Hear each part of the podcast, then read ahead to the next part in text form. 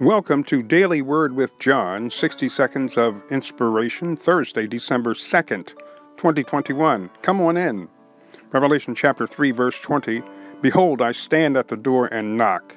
If any man hear my voice and open the door, I will come into him and will sup with him and he with me. God has presented to the world how to be free from sin and how that all of mankind can be free from sin just by receiving Jesus as Lord and Savior. God so loved the world that He gave Him, Jesus Christ, to die for our sins, to conquer death, hell, and the grave. We can have eternal life through Christ if we accept Him today. Father, thank you for the Word of God. Thank you for your healing, your salvation, your deliverance, your anointing, your peace, your joy, your love, your grace. Thank you for Jesus who gave His life to save the world. Let us receive Him today. In Jesus' name, amen.